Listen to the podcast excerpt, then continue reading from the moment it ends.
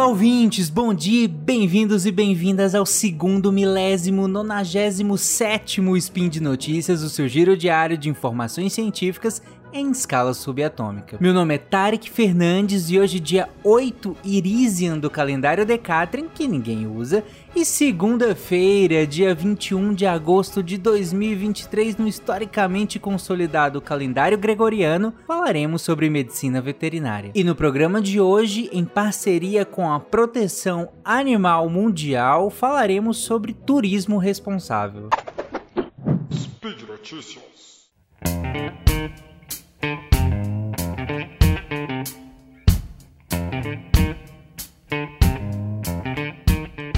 Lá em 2017, eu fiz um spin de notícias sobre uma reportagem especial da National Geographic chamada Animais Selvagens Sofrem com Turismo Fast Food na Amazônia.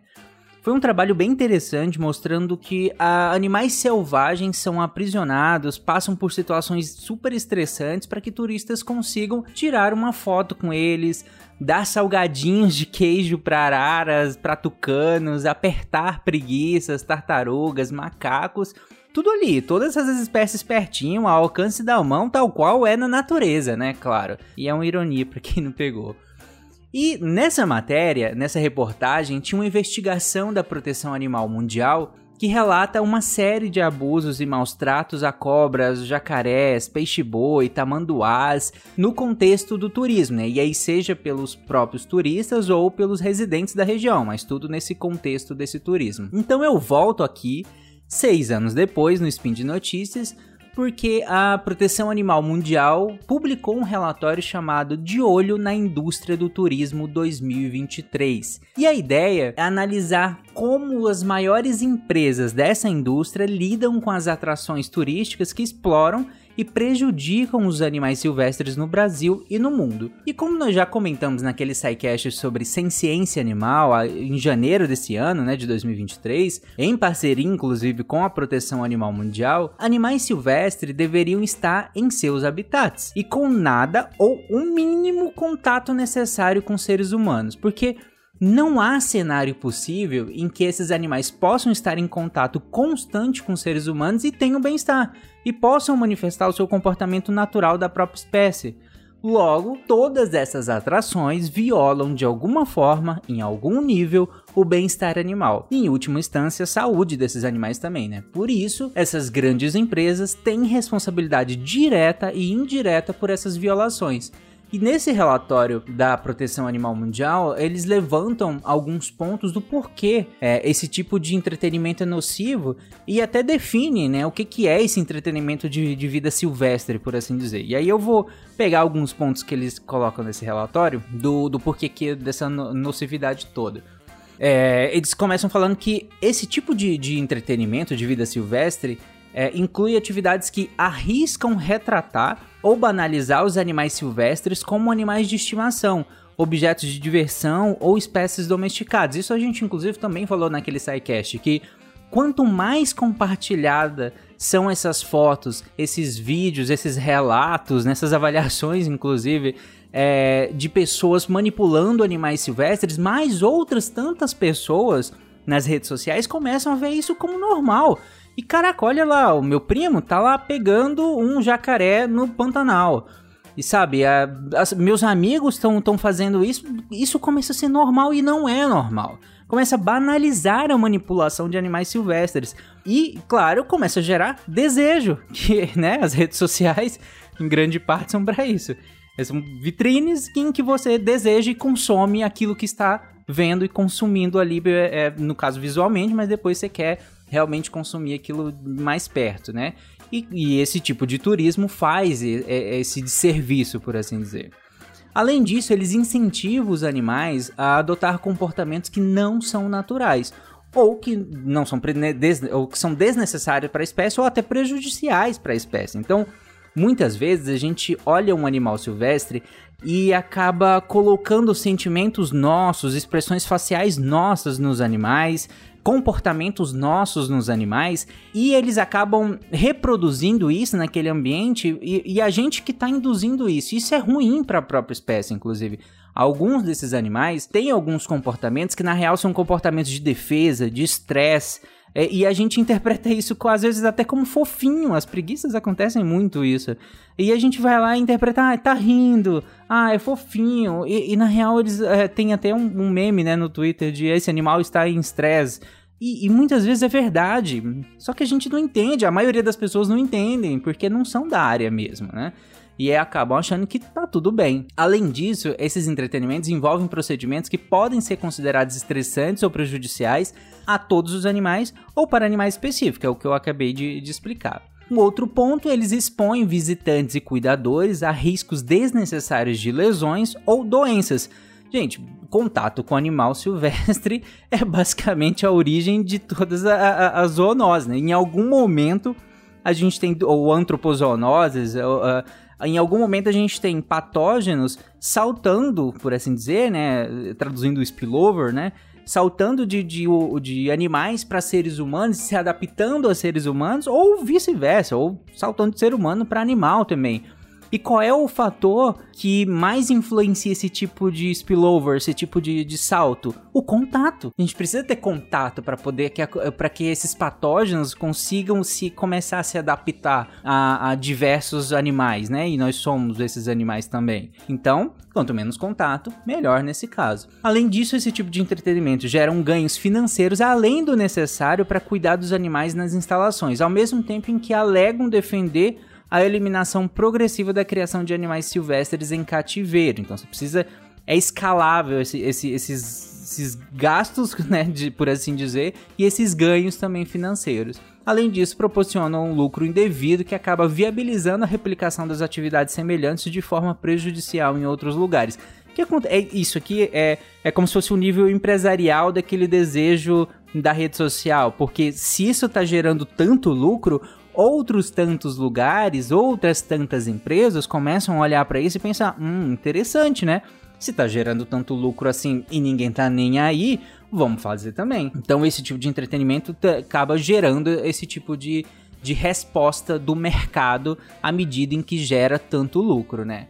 Bom, mas e aí? O que que tem? O que, que vem sendo feito? O que que eu tirei de, de, de, desse relatório é, da Proteção Animal Mundial que vem sendo feito? Uh, a Airbnb, a Booking.com e a TripAdvisor pediram conselhos à proteção animal mundial de como se adequarem a esse compromisso com o bem-estar animal nas suas atividades turísticas, né?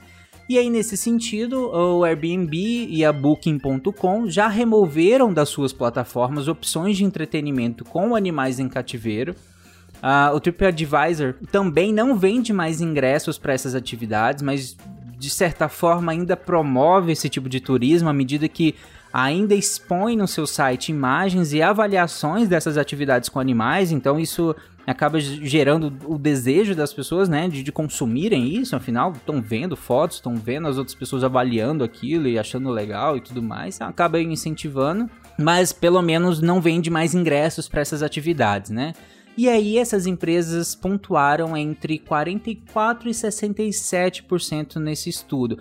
Porque esse relatório é baseado em alguns estudos, né? E esse estudo é, que eu citei agora, ele pontua essas empresas. E é claro, até 100, né? De 0 a 100. E essas empresas pontuaram entre 44% e 67%. É, se vocês quiserem saber a metodologia especificamente, eu vou comentar mais no final para vocês realmente consultarem o material fonte, né? Que é o relatório em si, que tem muito mais coisa lá é, para ser avaliada e, e lida, né? É bem interessante. Porém, Algumas empresas expostas nesse relatório continuam promovendo atrações que exploram os animais silvestres, como golfinhos, é, elefantes, primatas, grandes felinos, inclusive, e tanto que tiveram pontuações ruins no relatório. Então a Trip.com e a Get Your Guide tiveram é, 6 e 7 3%, respectivamente, de, de pontuação. Se você acha que isso tá ruim, na real, piora. A CVC e a Decolar estão com 3%. Ou seja, praticamente zero o compromisso com o bem-estar animal na sua, em toda a sua operação, né? Da CVC e da Decolar. E essas empresas, elas precisam se responsabilizar por isso. Afinal, elas se beneficiam, elas ganham dinheiro às custas de animais que foram retirados da natureza ou que foram criados em cativeiro simplesmente para satisfazer um fetiche de entretenimento de um, um, falso e hermético contato com a natureza de, de turistas sabe? E essas empresas podem e devem restringir o acesso dos, dos seus clientes a essas atividades simplesmente não disponibilizando essa opção dentro dos seus pacotes de serviço. Se tá lá para disponível, vai ser utilizado de certa forma. Então, basta que essas empresas não deem essa opção, tirem a, a disponibilidade de ter esse tipo de entretenimento. E esse talvez seja o melhor momento para isso, porque com a retomada do crescimento desse setor por conta do arrefecimento da, da pandemia de Covid-19, esse tal, talvez seja uma janela de oportunidade bem interessante para repensar tudo isso, né? para retomar esse crescimento, mas de maneira sustentável. E aqui o sustentável é de maneira bem mais ampla do que se pode parecer, bem mais amplo do que é, somente pegada de, entre aspas, somente do que pegada de carbono, compensação de carbono. É mais do que isso. Não, não é quer dizer que isso não, não é importante, é extremamente importante. Mas o sustentável aqui é mais do que isso. É também se comprometer com o bem-estar animal, com respeito à vida silvestre, né? Mas claro que turismo responsável, que é o título do, desse episódio, não é só de responsabilidade das empresas. Eu e você que compramos esses pacotes nós contratamos essas, essas empresas e nós precisamos estar ciente que essas atividades são cruéis e contribuem inclusive com a degradação do meio ambiente e até da nossa própria saúde, né, enquanto humanidade. Lembra que eu já comentei em vários outros spins, em sidecasts também o conceito de saúde única? onde a saúde do meio ambiente, dos animais não humanos e dos seres humanos são indissociáveis. E aí tem um dado que eu para finalizar esse episódio que eu achei interessante de, desse relatório, que fala que, segundo o, a, a, esse estudo, 73% dos entrevistados brasileiros disseram que não viajariam com uma operadora ou empresa de turismo que promovesse o uso de animais silvestres em entretenimento. Tá vendo que, na real, o público já, come, já, já tá, de certa forma, conscientizado até certo ponto. A gente precisa lapidar essa conscientização e fazer valer esse poder que nós temos enquanto consumidor. Afinal, essas empresas só existem por conta da gente. Bom, e por hoje é isso. Todas as referências estarão na postagem desse episódio. Inclusive, entrem no site da Proteção Animal Mundial leiam o relatório completo lá tem bem descrita toda a metodologia, tem muito mais conteúdo para além do que eu falei aqui, para vocês entenderem a dimensão desse problema e as propostas de solução em detalhes, né? Então acessem esse material. Inclusive nos anexos tem até um passo a passo para empresas e para pessoas de como se tornar um amigo da vida silvestre e como elaborar uma política de bem-estar animal. Então, acessem lá, o nome é De Olho na Indústria do Turismo 2023 no site da Proteção Animal Mundial. E lembrando, qualquer dúvida, podem comentar aqui. Se tiverem qualquer dúvida sobre o que eu falei, se quiserem referências e tudo mais, comentem na postagem do episódio. É isso, gente. Um grande abraço. Lembrem-se de usar fio dental, comer beterrabas e amar os animais. Tchau, gente!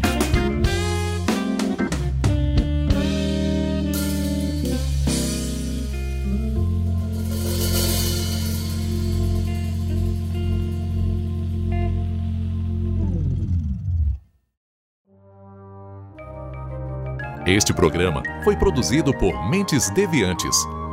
deviante.com.br.